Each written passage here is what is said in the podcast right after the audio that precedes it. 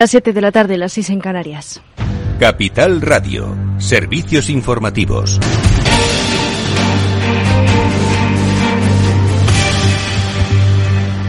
Buenas tardes. Comisiones obreras y UGT exigen en las calles entre miles de manifestantes un pacto de Estado por la industria que aproveche los fondos europeos y dure décadas para convertir la industria española en el centro de una política estratégica para el país. Han congregado a unas 10.000 personas en Madrid para exigir este pacto. Los sindicatos consideran que lograrlo es imprescindible y lamentan el, el estancamiento del desarrollo industrial en España durante los últimos años. El secretario general de UGT, Pepe Álvarez, ha comentado que la situación vivida con la pandemia y ahora con la guerra en Ucrania hacen necesario un proceso que permita alcanzar consensos en esta materia para exigir al Gobierno, pero también al Parlamento, un pacto de Estado por la industria. La Unión General de Trabajadores hace seis años que planteó la necesidad de este pacto por la industria. Hoy, seis años después, si antes era necesario, hoy es imprescindible.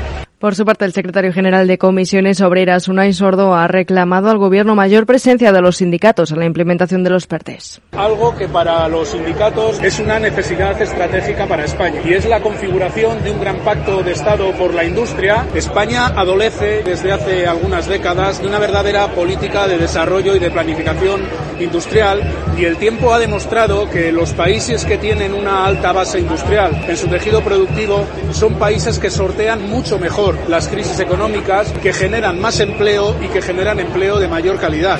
Y la vicepresidenta de la Generalitat Valenciana, líder de compromiso, Mónica Oltra, dimite del Gobierno y de las Cortes Valencianas tras su imputación por presuntamente encubrir los, los abusos sexuales de su exmarido, informa Ana Sánchez Cuesta. Buenas tardes. Buenas tardes. Las presiones exigiendo su dimisión comenzaron el pasado jueves cuando se supo que el Tribunal Superior de Justicia Valenciano le citaba a declarar el 6 de julio. Presiones que principalmente venían del presidente de la Generalitat, el socialista Chimo. Finalmente, cuatro días después de anunciar que no pensaba renunciar a su cargo, Oltra lo ha anunciado en la reunión de la Ejecutiva de Compromiso en la sede de la coalición en Valencia, a la que en principio no iba a acudir. La ex vicepresidenta afirma que ha tomado la decisión para no comprometer el proyecto de cambio iniciado en 2015 Hay muchas cosas y en este momento no les no sé oiga eh, estamos aquí en este momento estoy estoy haciéndoles pública eh, una dimisión provocada por una de las mayores infamias que se producen en este país. No me pida más allá ya, ¿eh? Oltra asegurado que esperaba el apoyo de Puig, pero sabía que no había probabilidades. Gracias, Ana Sánchez Cuesta. Y después de que el Partido Socialista de Andalucía haya obtenido sus peores resultados electorales en la historia de esa comunidad, la portavoz del Gobierno y ministra de Política Territorial, Isabel Rodríguez, ha confirmado que celebrará el Gobierno un Consejo de Ministros extraordinario el próximo sábado para aprobar nuevas medidas anticrisis.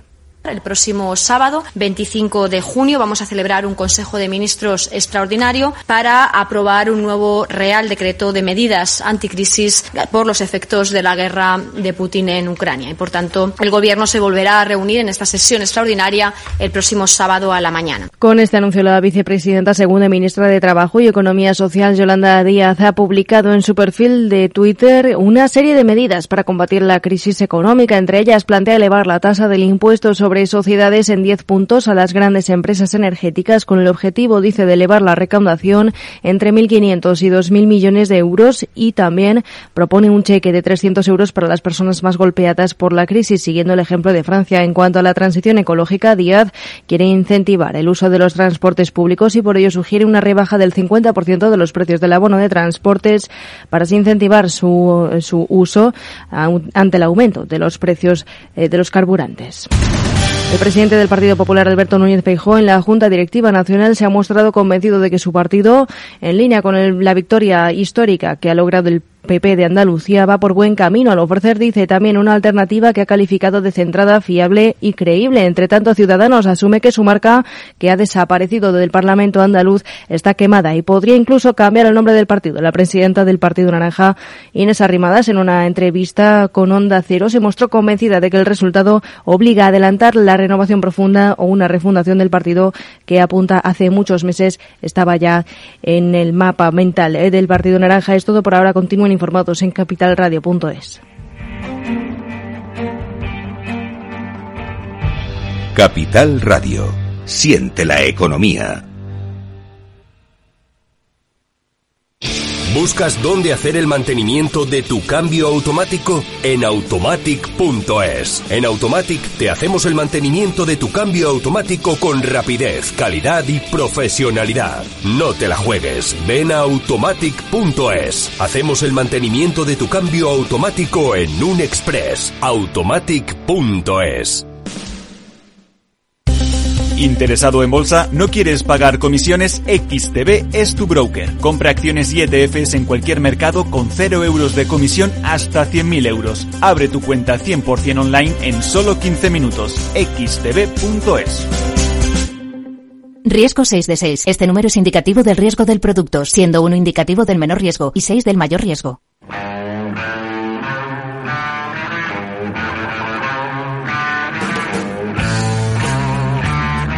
Después del trabajo, After Work, con Eduardo Castillo, Capital Radio.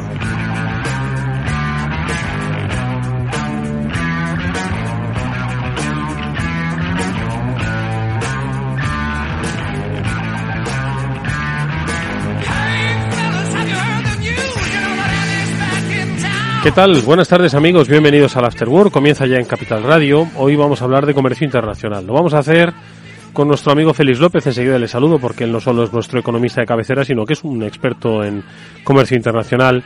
Y la semana pasada, si nos seguís con cierta frecuencia, nos quedamos eh, hablando de Argelia, sobre todo de las empresas que tenían intereses en Argelia. Bueno, pues de ellas vamos a hablar también de las empresas que tienen intereses en Rusia. Y vamos a completar esta, esta reflexión con la intervención de Antonio Bonet, que es presidente del Club de Exportadores, al que llamaremos luego para que nos cuente un poco cómo, cómo también lo, lo están viviendo y los casos ¿no? a, los que, a los que se están aproximando. Y por supuesto que de cosas de la economía. Lo que pasa es que hablar de inflación ya si está descontrolada. Ya pues cuando se controle volveremos a hablar de ella. ¿no? Si supera los dos dígitos, que va camino de ello, pues ya volveremos a hablar de ella. Y luego eh, vamos a hablar también de otros temas. Hablaremos del Congreso de la Gestión del Cambio, por cierto, que está a la vuelta de la esquina con su responsable, con Amanda Palazón. Luego la veremos por aquí, por el estudio. Y quiero también hablar de un tema que me ha llamado mucho la atención. Estoy seguro de que en inversión inmobiliaria con la gran Meli Torres, pues habéis oído hablar de este tema. Pero sabéis que el año pasado, en 2021, los extranjeros acapararon el casi el 11% de las compras de viviendas en España. No sé si esto es mucho, es poco, pero por lo menos me ha llamado la atención. Bueno, pues con Ramón Riera, que es vicepresidente mundial de FIARCI, que es expresidente de FIARCI España, que es la Federación Internacional de Profesiones eh, Inmobiliarias, vamos a hablar, a comentar este, este curioso tema, este curioso dato que nos ha llamado la atención. Bueno, pues de ello, amigos, hablamos. Esto es la economía. Venga, vamos allá.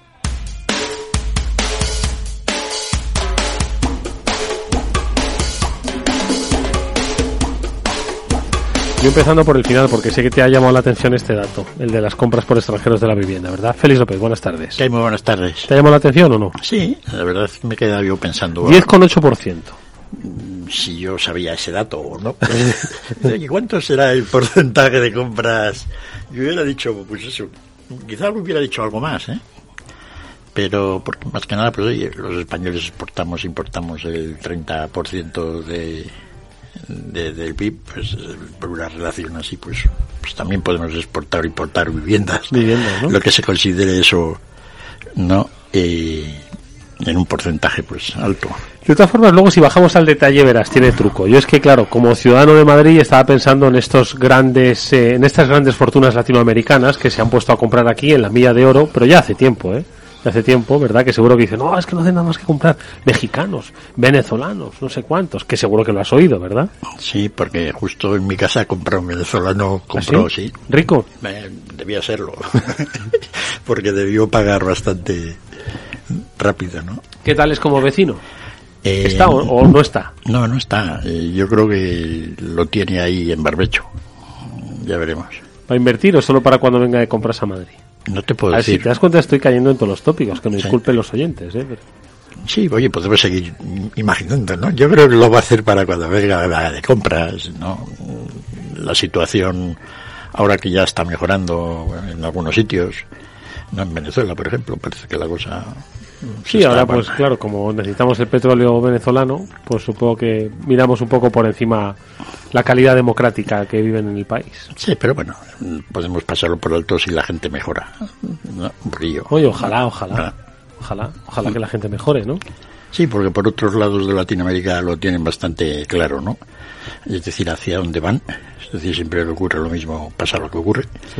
Y bueno, pues ahí tenemos a Colombia, Perú, pues que están haciendo esfuerzos. Sí, cambian gobiernos de izquierda, gobiernos populistas. Y entonces pues están haciendo esfuerzos, oye, pues para cada vez ser más ricos, sin lograrlo mucho. Sin lograrlo mucho, efectivamente. Y bueno, pues, bueno, pues ¿cuál, era, la letra pequeña? No, luego te la cuento. Ah. Era sobre las nacionalidades que compran. Mm, pues serán británicos. Sí, eso es. ¿Sigue? Alemanes. Sí. Mm, también puede haber mucho noruego y de por allí. A ver. Ah, pero por decir es un país pequeño, ¿no? Suecos, suecos, Ah, Sí. Franceses. Mm, pues, no sé, pues toda gente de por aquí. ¿Sí? bueno, y alguno de por allá. Bueno, luego lo comentaremos con Ramón Riera. Pero antes, eh, hablamos un poquito de, de Argelia. Pues da más poca gana, pero podemos hablar algo. En el sentido de, que, bueno, pues,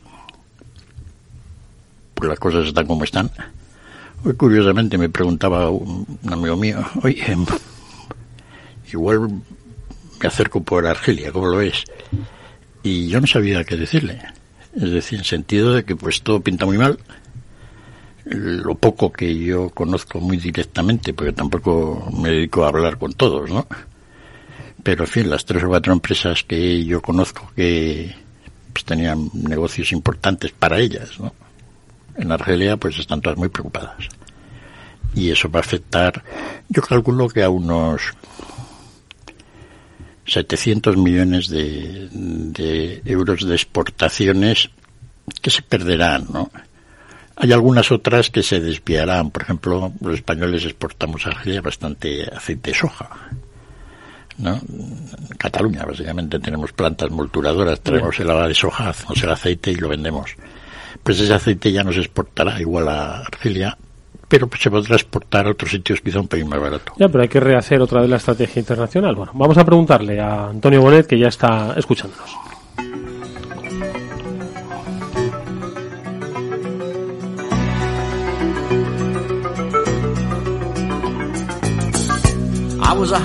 Antonio Bonet es el eh, presidente del Club de Exportadores. Seguro que está pensando que después de un gran problema global, como fue el de la pandemia, que paralizó directamente el comercio internacional, cuando parecía que se estaba reactivando, han empezado a aparecer microproblemas. Primero con Rusia, ahora con Argelia, que sin duda pues son mercados que atienden las empresas españolas, pero que pues a esas pequeñas empresas, que ojo, que hay mucha empresa internacionalizada y esto no va a medrar, el, a, menguar el comercio internacional de España. Pero hay nombres y apellidos detrás de esas empresas que se han visto afectados y como nos decías tú, Félix, la pasada semana, pues hay familias que dependían que su empresa, pues su, su principal negocio era con Argelia y ahora pues están pensando cuál va a ser su futuro. ¿Cuál va a ser el futuro de estas empresas? Antonio, ¿qué tal? Muy buenas tardes. Eh, buenas tardes, sí. Eh, hay, hay, una cosa con la que no estoy totalmente de acuerdo. ¿Ah? Eh, y es eh, eh, microproblemas, porque, porque no son microproblemas. Es decir, obviamente eh, las exportaciones españolas a Argelia, a Rusia o a Ucrania no son enormes, representan un porcentaje pequeño de la exportación total española.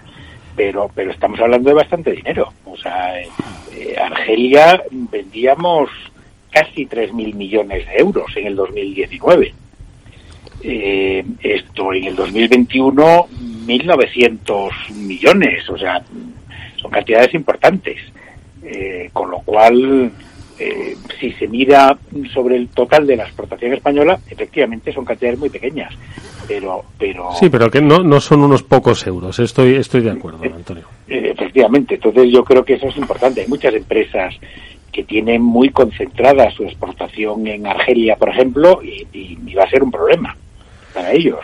¿Qué os han trasladado? Eh, obviamente su, su preocupación por el futuro, no sé qué se puede hacer nada más que contemplar que la política en este caso las relaciones internacionales de nuestro país, pues empiecen a vuelvan por la senda de la lógica, ¿no? Que contemplen no solo cuestiones de carácter político, sino obviamente de carácter empresarial. Si es que la política internacional es economía, no son relaciones diplomáticas, ¿no? Pero que es un poco lo que te trasladan, aparte de la preocupación. Bueno, eh, pues eh, bastante malestar, ¿no? Porque, porque eh, vamos a ver, en el caso es diferente el tema de, Ucrania-Rusia del tema de Argelia, ¿no? En el tema de, de la invasión rusa de Ucrania, pues oye, ahí como país no, no, no, no podemos hacer nada, es decir, es una decisión que ha adoptado Rusia y que estamos todos de acuerdo en que, en que no se puede consentir, es decir, eh, y, se han adoptado sanciones, que es muy lógico y yo creo que estamos todos de acuerdo en que eh, es importante lanzar el mensaje a, Rusia de que, de que no se puede atentar contra la soberanía de un país e invadirlo. Eh, bueno, que tiene efectos económicos, pues sí, pues ya lo creo que tiene efectos económicos y lo estamos viendo. Acababas de mencionarlo hace un momento, es decir, cuando pensábamos que ya salíamos de los efectos económicos de la pandemia, ¡pum! Pues lo de, lo de Rusia, las sanciones, la subida del precio de los eh, eh, del petróleo y del gas, de materias primas, eh, de cereales, de, de piensos, fertilizantes para la agricultura, en fin, que, Rusia y Ucrania son productores mundiales muy importantes y eso nos afecta a todos y no está en nuestra mano eh, el hacer algo. Tenemos que adaptarnos a eso, ¿no?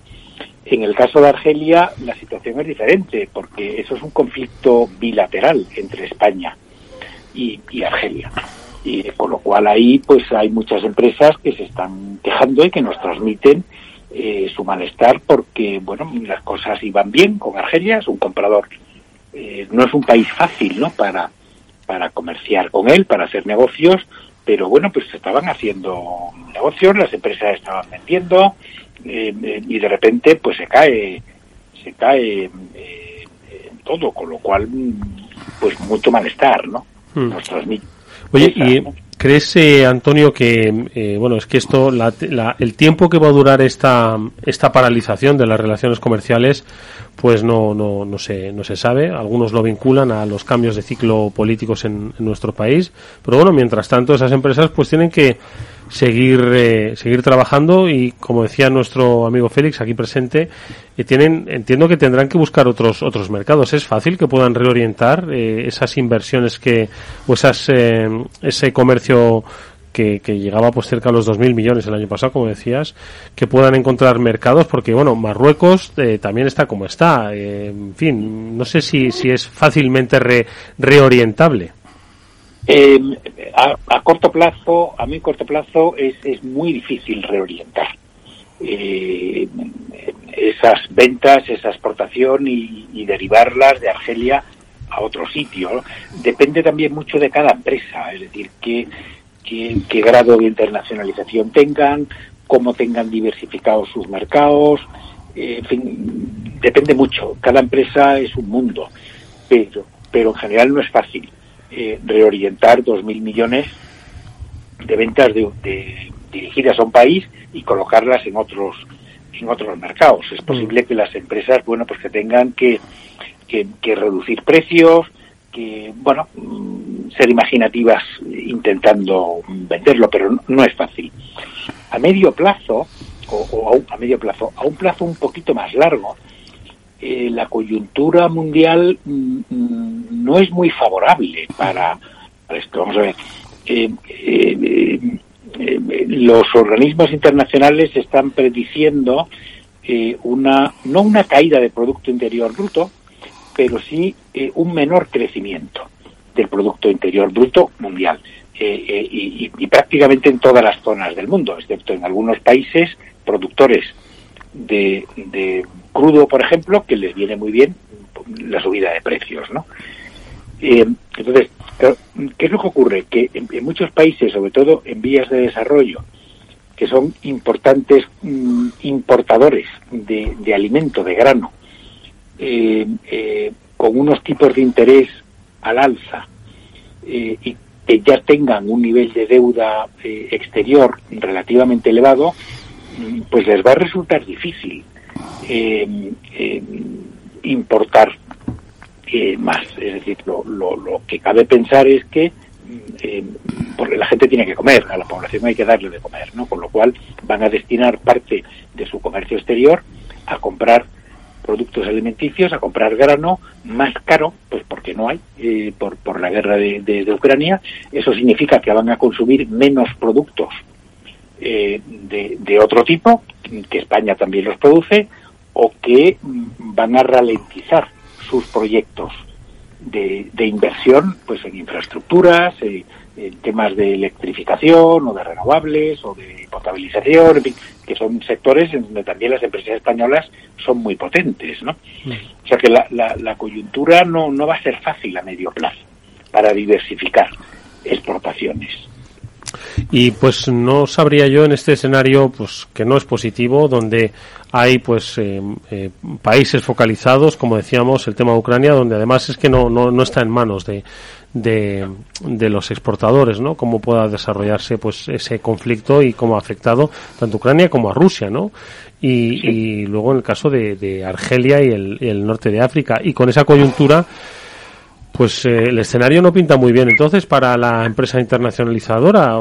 yo no, sé qué, les podríamos decir. Ahora que muchas se, suelen animar, ¿no? Siempre todos los años seguro que hay empresas, ¿no? Que ven en los mercados internacionales una oportunidad para seguir creciendo. Un poco ahora que viene la crisis, cuando hay crisis en España, bueno, siempre los mercados internacionales han sido un, parapeto, pero ante esta crisis global no sé, Antonio, que, cuál es el escenario para esas empresas.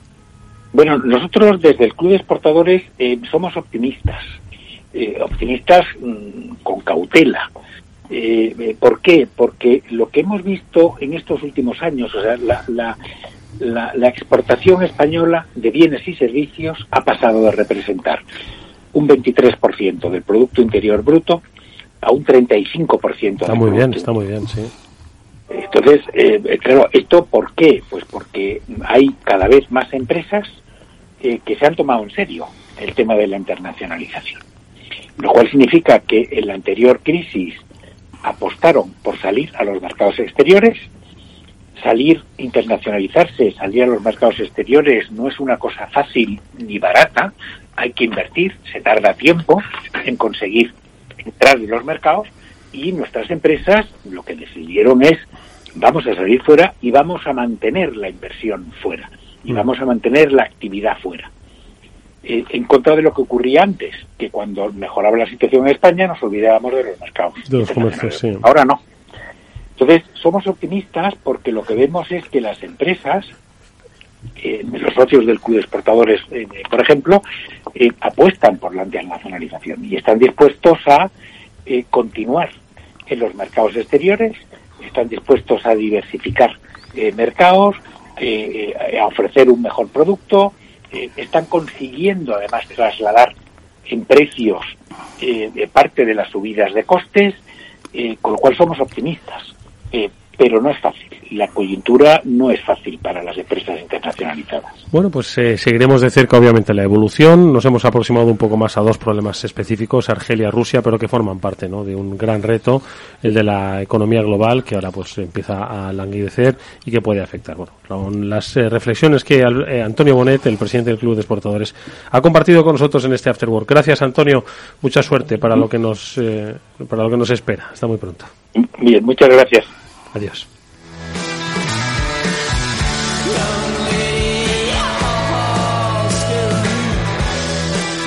Bueno, pues eh, yo es que pienso en los casos eh, individuales, ¿sabes? Dos mil millones son muchos millones, pero es que hay muchas empresas. Me decías tú, este eh, exportador de aceite de soja. Bueno, esos tienen menos problemas, por eso una commodity, es un poco lo que decía Bonet, ¿no? Depende de las empresas y de lo que puedan acabar bajando un poco el precio, ¿no? Pero hay muchas empresas que, que, que venden en Argelia productos muy específicos por ejemplo, yo conozco una empresa que vende, digamos, equipos de elevación. Sí, que es muy específico eso. Sí, muy específico. Es decir, tienen allí clientes, ¿no? Eso no lo pueden, digamos, mandar a otro lado. ¿A quién se lo van a comprar? ¿Los italianos, los argelinos ahora? Pues mm, griegos, yo creo, en este caso. ¿A los griegos? Sí, es una cosa muy peculiar, pero yo creo que... Tu amigo, se, yo que sé, compre una empresa griega y que mm, exporte a través de ahí. Griegos y turcos, no será mala idea ahora que lo piensa. ¿No? Y sí, es para pensarlo. Y, y sí, mm, porque si pudieran exportar a otro país, ya lo estarían haciendo. ¿no? Es decir, como ha dicho Bonet, pues lleva tiempo organizar este tipo de... Otra empresa que yo conozco bien, venden fertilizantes, ¿no? De especiales. Pues también lo mismo. Es decir, ellos podrían vender en otros mercados si tuvieran clientes. No los han podido coger porque tampoco están organizados para tener muchos, ¿no? Otro ejemplo más, muy amigo mío, pues por todos los años, no mucho, de un producto específico, unas cajas especiales, 150.000 euros, que no las vendemos que allí, ¿no? Y entonces, pues, eso se, se va eso, pues... A ver cómo come. Eso se, no, en principio este hombre puede comer bien. Bueno, no, pero, joder, no, no, no es que la situación... de una tacada, madre mía. Sí, pero bueno, es y así me imagino pues que dependiendo de, porque sí hay cierto número de empresas, mucho en el Levante también, que de alguna manera pues Argelia lo tiene muy cercano y, han hecho del negocio en Argelia un modus vivendi peculiar. Argelia es un lugar complicado para hacer negocios. Eh, Marruecos es más sencillo para eso. ¿Ah, sí? ¿Más sencillo que Argelia? Bueno, en Marruecos exportamos cuatro veces más que, Argelia. que Argelia. Es decir, Marruecos es un cliente realmente importante, ¿no? No, nos hemos enfadado entonces con el, país, con, el, país adecuado, ¿no? Sí, porque si nos hubiéramos enfadado con, con Marruecos el roto habría sido mayor, ¿o qué? Sí, pero no tenía que, por qué haber ocurrido nada con nadie. Ni con uno ni con el otro, sí. Sí, algún día nos enteraremos. ¿De qué ha pasado aquí? ha sido la movida esta? Y aquí ya hemos dado muchas pistas, pero, pero, pero bueno, aprenderemos, ¿no? Y así es el caso de Rusia y Ucrania pues también es muy doloroso. Y eso que de alguna manera pues las exportaciones a, a Rusia todavía están permitidas en la mayor parte de los productos. Lo que pasa es que de alguna manera organizarse bien, los importadores, etcétera, no es tan fácil, ¿no? Los rusos, justo cuando empezó la guerra, hubo las sanciones, una especie de, en Rusia de, de boicot, auto boicot, que es los importadores dejaron de importar, no sabían qué iba a ocurrir. Uy, qué feo parece esto, ¿no? Y las importaciones rusas cayeron a la mitad. Estuve ayer mirando datos y ahora en el mes de mayo junio, digamos que las, las importaciones rusas están subiendo, pues al 60-70% pero me da la impresión de que son datos en dólares y por lo tanto probablemente el aspecto real lo infravaloran dado que los rusos tienen que estar comprando cosas pues, más caras en algunos aspectos. Pero de alguna manera el comercio ruso todavía existe, grande. Y se venden cosas en Rusia. Se venden cosas en Rusia, han cambiado mucho los... Por se venden cosas a Rusia. Sí, sí, y los rusos pues oye, todavía pueden comprar Mercedes ¿no? La Mercedes se fue de allí, pero me imagino que los, los distribuidores de Mercedes en Rusia pues los estarán comprando directamente de la Mercedes o de cualquier otro distribuidor en Bélgica o tal. Más caro, pero comprándolo. Sí, incluso puede ser que más barato. En ¿Ah, algunos casos, no, en este probablemente no, pero dependiendo de cómo esté el mundo, porque cuando todo el comercio está en manos de la empresa madre, pues trata de mantener unos precios. Si la cosa se desmadra, y hay precios más baratos en otros sitios, pues quizá luego se pueda reventar el tema. En cualquier caso... A ver si me voy a ir a comprar un Mercedes a Alemania, hombre. Sí, Alemania, Bélgica, todos hemos mirado los precios de segunda mano y dices, bueno, lo tienes que traer aquí, lo tienes que homologar, etcétera, ¿no? Registrar. Y bueno, y el mundo lleva 12 años, desde la crisis del año 8, 9, 10, pues mundo lleva ya 14 años para no echar cohetes a nivel de comercio internacional. Es en los pasados 14 años donde el comercio internacional pues, ha crecido más lentamente debido a todas estas crisis. Los países exportadores de petróleo tenían precios bajos, ahora pues, los precios altos pueden importar más. Latinoamérica lleva muchos años pues, en estado catatónico en algunos aspectos y el comercio pues, no ha sido grande salvo el año 2017, que sin saber por qué, pues, todo el mundo se volvió, se volvió importador de algo porque el comercio mundial creció un 7%. Pero desde entonces las cifras han estado siempre bastante bajas. Vamos a hacer una brevísima pausa, escuchar un consejo y ahora hablamos del Congreso de la Gestión del Cambio que está aquí a la vuelta de la esquina a ver qué están planteando. ¿Te sientes atraído por invertir pero no sabes por dónde empezar? XTB, el broker líder en el mercado europeo con más de 450.000 clientes, pone a tu disposición la mejor oferta del mercado. Cero comisiones en la compra y venta de acciones y ETFs de todo el mundo hasta 100.000 euros mensuales. El proceso es muy sencillo, entras en xtb.es y en 5 minutos abres una cuenta completamente online. Es eh, muy sencillo porque vas a disponer de formación a tu disposición, de análisis de mercado y de atención al cliente en castellano y las 24 horas al día. Con XTB estás invirtiendo en calidad, oferta, confianza y seguridad en xtb.es. Riesgo 6 de 6, este número es indicativo del riesgo del producto, siendo uno indicativo del menor riesgo y 6 del mayor riesgo. After Work, con Eduardo Castillo. Finanbest, ganadores del premio del diario Expansión a la cartera de fondos de inversión más rentable en 2021 en categoría conservadora. Finanbest, cinco estrellas Morningstar para nuestro plan de renta fija mixta. Finanbest, gestor automatizado líder en rentabilidad por tercer año consecutivo. Finanbest, tú ganas.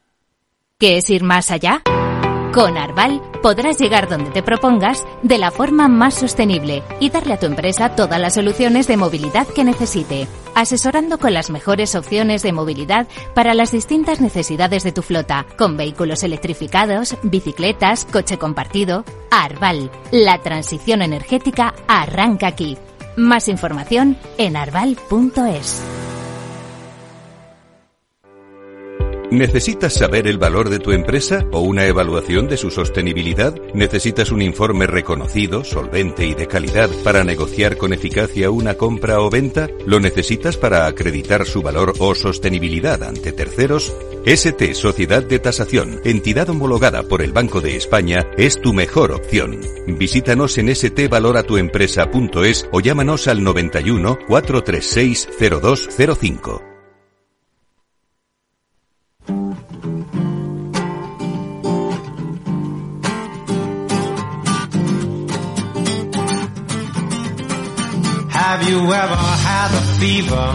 Eduardo Castillo en Capital Radio, After Work.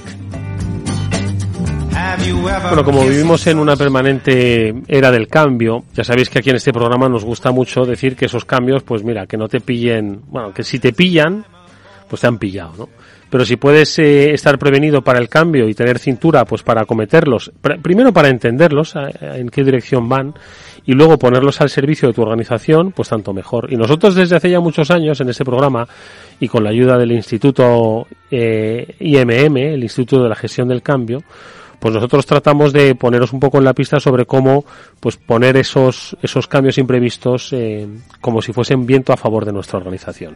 Y la próxima cita que tenéis eh, está a la vuelta de la esquina, es el 7 de julio, porque ya se va a celebrar el séptimo congreso de la gestión del cambio. Su consejera delegada nos acompaña nuevamente en este programa. Es un placer, como siempre, para nosotros. Amanda Palazón, ¿qué tal, Amanda? Buenas tardes. Hola, Eduardo. Buenas tardes. Bueno, ya está aquí el séptimo congreso. Séptimo, quiere decir, estamos en 2022. 2015 fue el primer congreso. Sí, 2014. 2014, que lo hicimos aquí o dónde lo No, no, lo, no. Lo hicimos eh, de forma muy discretita en el, en el edificio de Arnaiz, en Méndez Álvaro. Sí y que tú estuviste, estuviste allí con nosotros. y luego lo hicimos en Callao, el segundo, que fueron los primeros premios. Los primeros premios, efectivamente, donde aquí Servidor se lleva un premio como impulsor de la gestión del cambio, por ahí de comunicar. Como tú cambias mucho. No, no, yo no cambio. Yo no, bueno, si cambio, me preparo para los cambios. Bueno, séptimo Congreso de la Gestión del Cambio, Amanda, ¿qué tenéis previsto hacer? Porque cada congreso hay que decir a nuestros oyentes, obviamente se cuentan cosas diferentes, ¿no? Pero la característica del Instituto IMM es que está permanentemente explorando eh, cuál es la mejor forma de implementar esos cambios, cuáles son las herramientas adecuadas, por dónde vienen esos cambios, porque hay cambios pues que son de organizaciones, hay cambios que eh, los promueve la digitalización, hay cambios que los trae una pandemia, hay cambios en la cultura de las empresas, en la relación entre los empleados, ¿no? Han pasado muchas cosas estos últimos dos años que han cambiado precisamente esa cultura de la empresa y yo creo que entiendo que serán protagonistas en este en este congreso, ¿no? Sí, fíjate, de, entrada eh, este congreso lo hemos apellidado porque siempre va como con un apellido, siempre estamos en tendencia y como bien has dicho explorando eh, el futuro, ¿no? ¿No?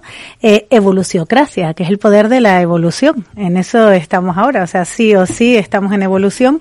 Y fíjate, lo primero, eh, pues el gran desafío que hemos pasado y desde el instituto este año es un congreso muy especial. Hemos superado el desafío del COVID y, hemos hecho el, el Congreso eh, durante la pandemia. Además cumplimos 10 años este año, con lo cual también, pues hombre, 10 años gestionando el cambio, que antes hablar de esto era muy complejo, ahora se ha convertido eh, en un tema bastante cotidiano, lo cual nos obliga a velar por, eh, por el prestigio y a evitar el intrusismo, porque no todo el mundo sabe gestionar el cambio. Ah, el intrusismo. Es la primera vez que eh, se introduce esta palabra en el concepto de gestión del cambio. ¿Y eso qué ha pasado? ¿Qué habéis notado? ¿Te das cuenta lo de la evoluciocracia, cómo es real? Sí, sí, sí, bueno, pues porque finalmente eh, la realidad es que eh, todo el mundo es consciente ya que tienen que gestionar los cambios. Y precisamente yo voy a arrancar ese congreso con esta parte. Esta parte de cómo era el gestor de cambio hace 10 años, que era pues no había, directamente el director general decía, pues si lo digo yo, pues se hace, ¿no? Exactamente, era, un ordeno y mando o alguien que le encargaban pues implementar una serie de cambios que podían ser tecnológicos y tal, pues era el ser más odiado y el más incomprendido de una empresa, ¿no? Exacto, y así fue pasando, que lo iré explicando, hasta convertirse en una tarea, que es un poco lo que es ahora. Ahora le encomiendan la tarea del cambio a alguien de la organización.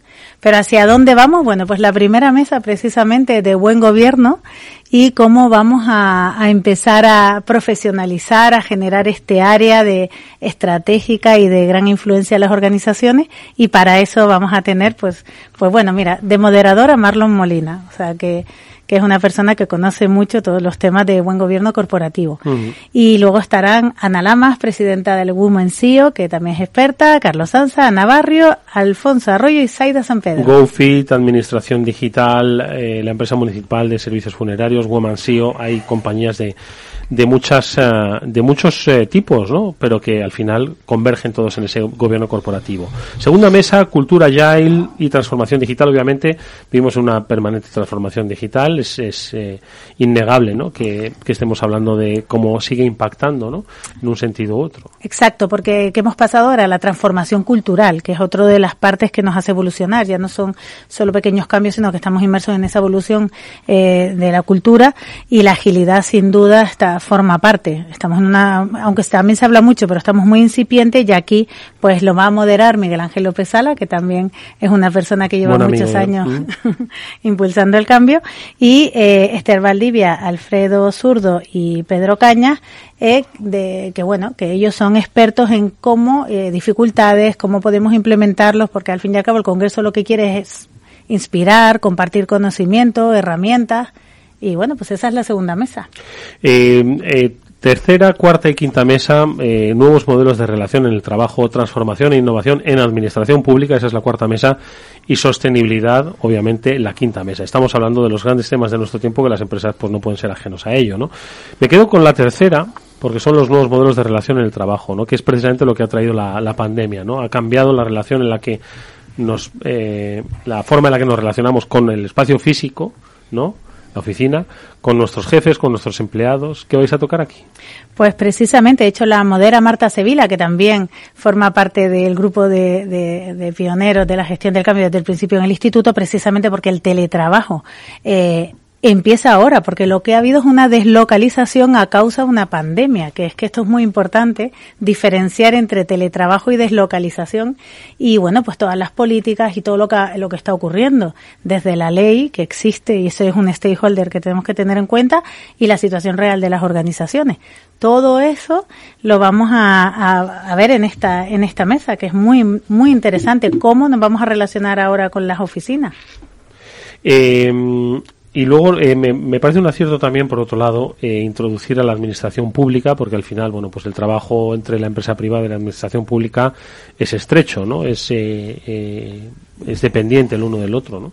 Y entonces, en este caso, pues con Madrid Digital, con el ICEX, con el Ayuntamiento de Madrid, con eh, IDAE, eh, yo creo que son muy muy interesantes, ¿no? Las las reflexiones que va a haber en este sentido, ¿no? Que también hay que decir que la administración también, eh, obviamente, sufre los cambios y también tiene que gestionarlos, ¿no? Sí, además es muy, muy interesante el sector público porque ellos ahora, además con todo el tema de los Next Generation y con todo este, pues sí que es cierto que están empezando a, afrontar este tema porque son conscientes que la administración también se tiene que, cambiar. Y aquí eh, Lola Marcos, que es la, la, moderadora de esta mesa, lleva cuatro años gestionando el cambio y bueno, nos va a poder guiar muy bien esta mesa para ver qué dificultades tiene el sector público, que es distinto al sector privado. Hmm.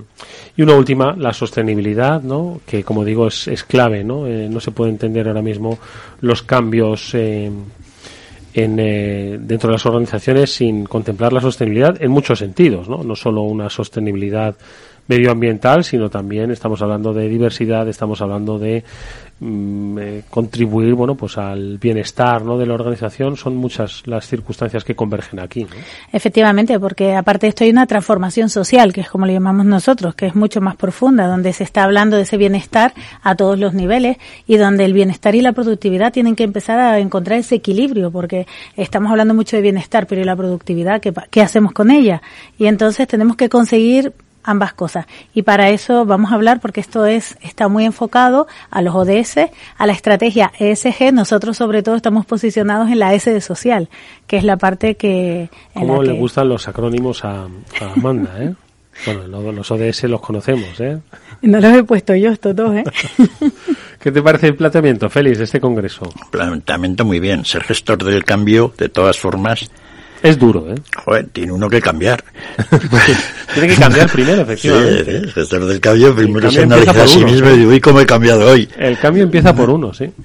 Y luego, pues, no, son temas evidentemente muy interesantes, ¿no? Porque en realidad cambia ha habido siempre, ¿no? Otra vez que se gestionara de una manera o de otra, ¿no? Y, y bueno, pues el tener herramientas y experiencia de gente que te puede contar cómo lo hace, pues es muy interesante. Bueno, pues ahora os vamos a dar más pistas. Eh, Amanda, no te vayas porque os vamos a dar más pistas especialmente sobre cómo podéis ir, ¿no? Que es, lo recuerdo el próximo día 7 de julio.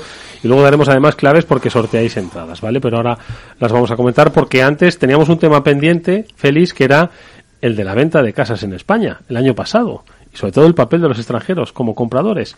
Bueno, ya está aquí con eh, nosotros nuestro siguiente invitado, le saludamos.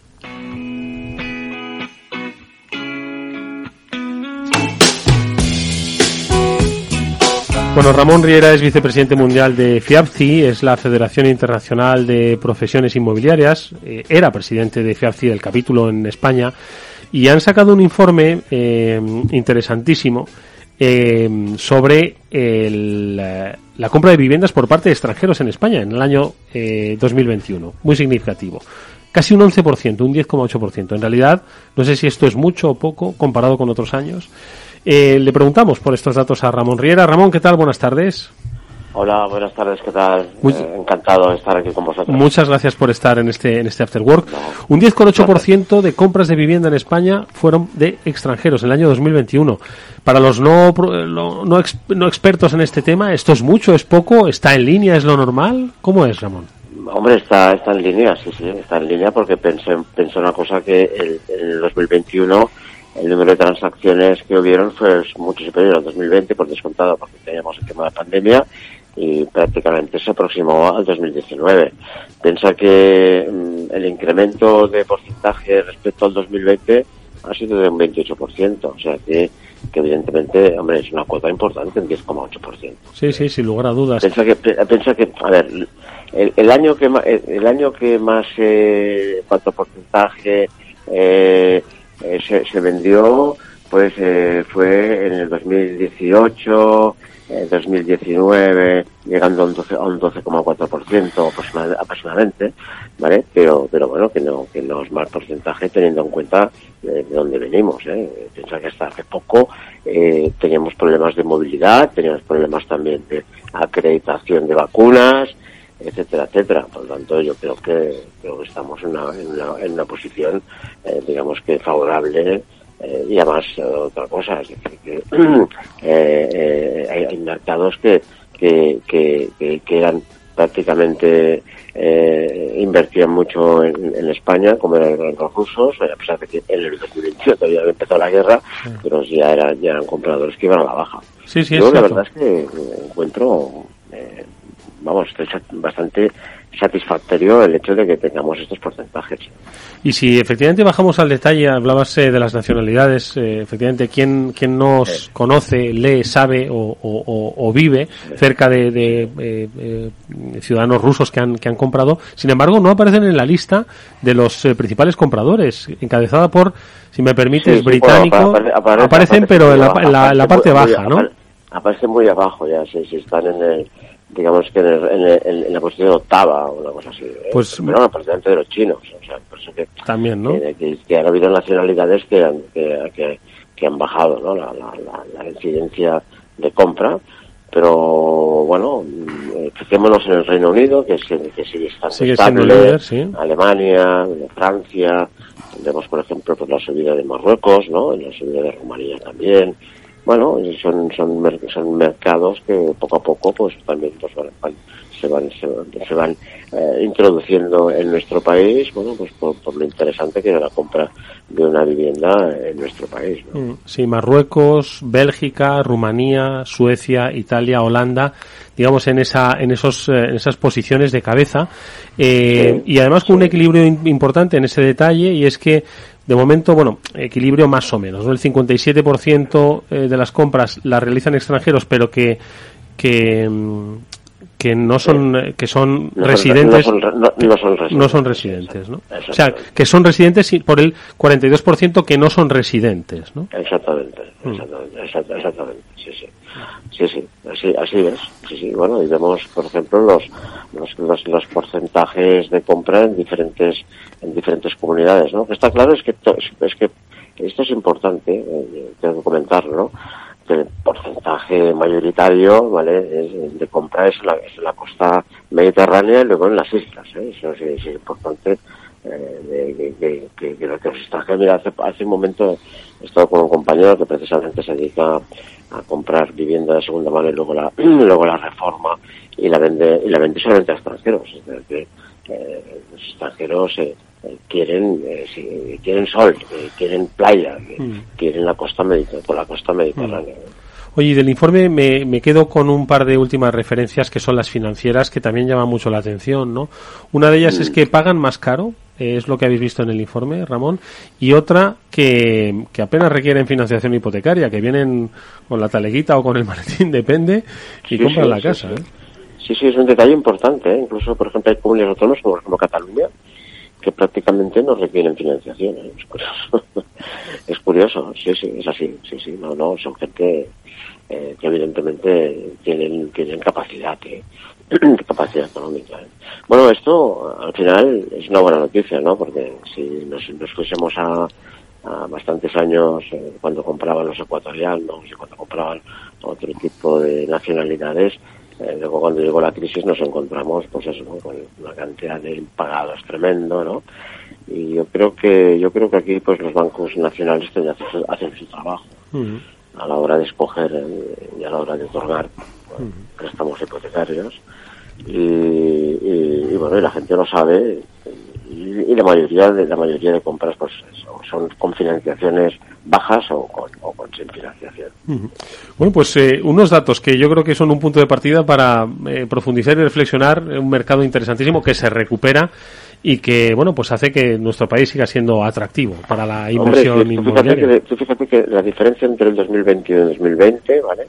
ya ha significado un, casi un, 30%. Sí, sí, sí, Bueno, eh, vamos a ver si este año, ¿vale? Eh, se cumplen las expectativas y se superan estas cantidades. ¿no? Esto lo veremos a partir de, yo creo a partir de, de septiembre, octubre, ¿no?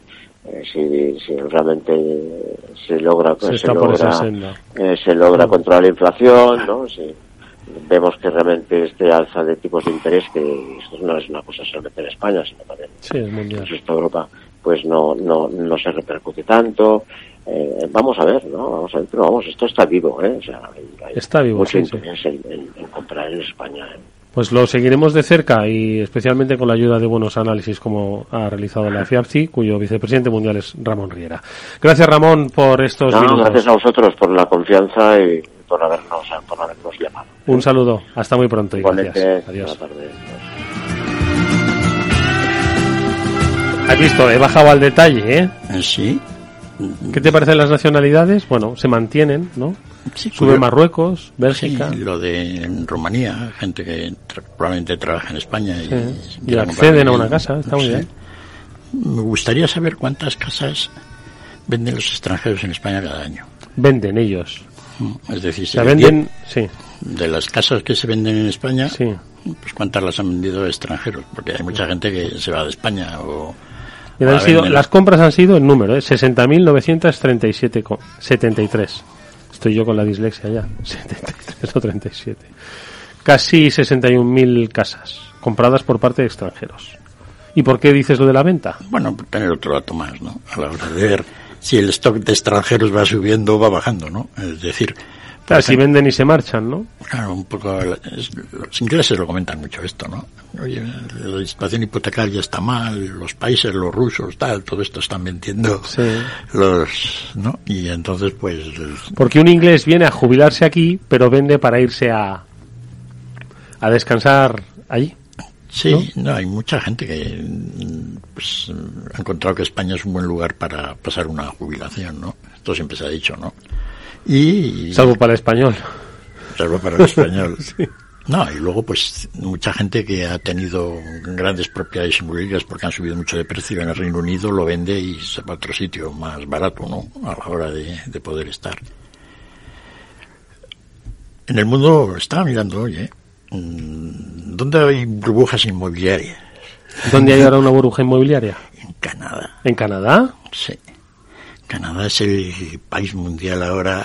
Habría que ver el, el, el, el, informe homólogo de este en Canadá. Sí, porque en Canadá no es que falte espacio. Ya, pero joder, ponte a construir todo arriba, ¿eh? cerca de Alaska o... Eh, pero bueno, madre mía, ahí sobra, claro. ¿no? Y es, es curioso, ¿no? Cómo habían evolucionado... Tengo el gráfico guardado, lo miraremos un poco el próximo día. Y como varios países, no estaba España desgraciadamente, cómo habían ido subiendo los precios desde principios de, de este siglo. ¿no? ¿Y, ¿Y no luego, estamos en burbuja nosotros? Eh, no. Aún así están caretes, ¿eh? Sí, en algunas zonas. En otras no mucho. En, en España el piso medio fuera de algunas zonas ¿Sí? es bajo. Debe ser que solo miro en las mismas zonas. Dice Amanda que también. Está aquí Amanda. Vamos a recordar esas pautas del Congreso del Cambio. Venga, que es el día 7 de julio. Que esto es un viernes, ¿no? No, cuando No. cae. Pues me has pillado, Estamos- la verdad, pero es un martes, un miércoles. No, claro digas. exactamente, exactamente. Un viernes seguro que no vamos. No, esto exactamente, no un viernes. Bueno, el 7 de julio, el día que sea, apuntarlo. Jueves, Jueves 7, 7 de, julio. Tenemos el séptimo Congreso para la Gestión del Cambio. Eh, has dicho evolu ¿cómo era? Evoluciocracia. Evoluciocracia. el poder de la evolución. Exactamente. Gobierno corporativo, sostenibilidad, han cambiado las formas en las que nos relacionamos en el trabajo. La administración pública también debe acometer sus procesos de transformación. Y todo ello, pues, en un escenario con profesionales, empresas, con instituciones, con ponencias individuales, la de, pues, uno de los eh, fundadores de la metodología, ¿no? Echenbook de, de gestión del cambio, que es el caso de Vicente González, pero tenéis también ponencia de Rosa Jiménez, eh, interesantísimo título, La transformación digital en el amor. Pues sí, la tarde es muy interesante porque hay tres cosas concretas que no se pueden perder. Una, que Vicente Goncalves, el presidente de- del Instituto de Gestión del Cambio, ha digitalizado todo el proceso de Echenbook, de nuestra metodología. Y eso ningún Echenbooker de España, ahora mismo la comunidad, que somos unas 700 personas, se lo puede perder, porque lo va a tener todo digitalizado, nos la enseña y nos va a mostrar esa herramienta. Dos, Rosa nos viene a contar que hasta el amor ha cambiado. Ya hay transformación digital. Como una matemática se ha unido a una coach, han hecho un algoritmo que hace que consigas tu pareja ideal. Nos lo va a contar todo. Madre mía, se van a forrar. O eso es un- una se van a forrar. Luego ya veremos cómo acaban esas parejas, pero por lo pronto se van a forrar. Sí, ya no hace falta. Lo que no ha logrado Tinder lo van a lograr en el Congreso. Ni first dates, ni... Para que vea, es que lo, de hecho ya el remate viene después que vamos a demostrar que se puede cambiar hábitos y se puede cambiar comportamientos con una jornada y haciendo pues lo que nosotros llamamos, ya sabes, la disrupción elegante, que es lo que hacemos nosotros.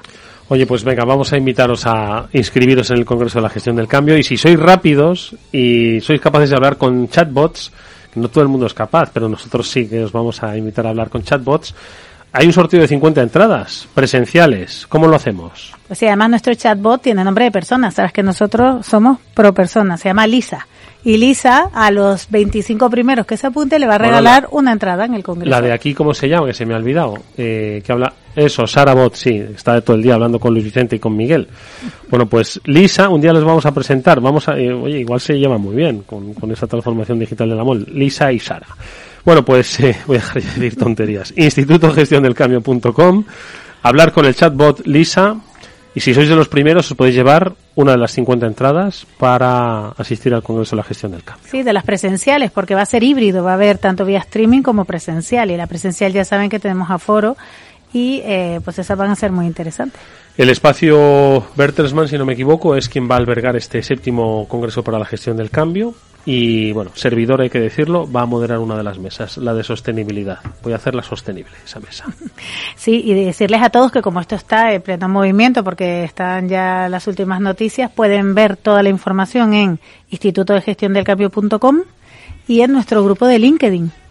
En ambos lugares pueden encontrar toda la información. Repito, instituto de gestión del cambio.com así seguido. Ahí tienen toda la información. Si no, nosotros, por supuesto, nos encargaremos de recordarla. Amanda Palazón es directora del Instituto de la Gestión del Cambio, organizadora de este séptimo Congreso de la Gestión del Cambio. Gracias, amiga, por haber estado estos minutos con nosotros. Hablaremos antes del Congreso. Para entonces, de todas formas, mucha suerte. Muchas gracias, Eduardo. Y nosotros, pues, Félix, nos vamos a ir despidiendo. Oye, que se han muerto un par de economistas más, ¿eh? Me decías.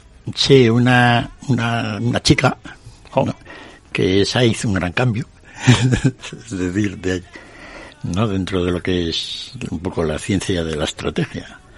¿no? Allá a mediados de los 90, pues los libros de estrategia eran todos bastante parecidos. ¿no? Tenían poco componente de, de análisis analítico, un poco con las herramientas de la teoría económica.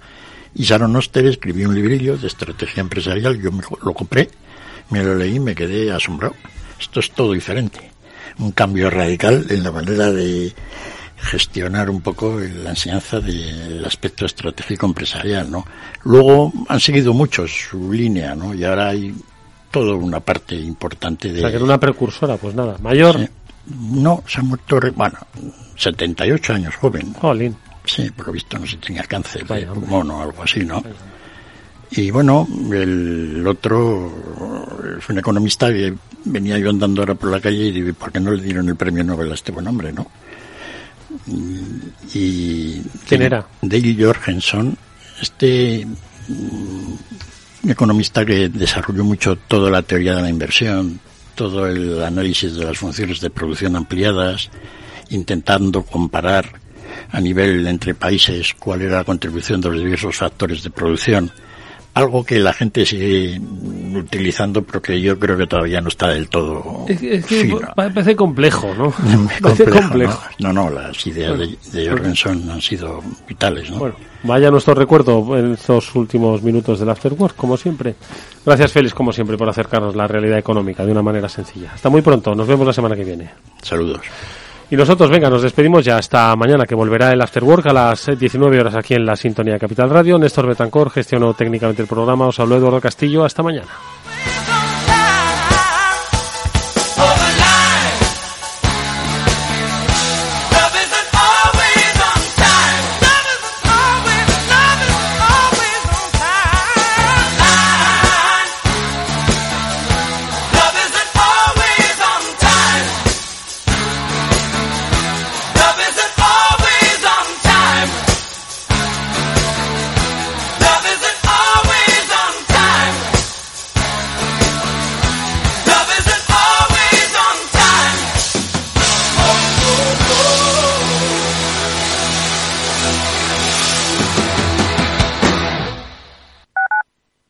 Capital Radio Madrid 103.2 nueva frecuencia, nuevo sonido. Venga de donde venga tu idea de negocio, en la Comunidad de Madrid te sentirás en casa.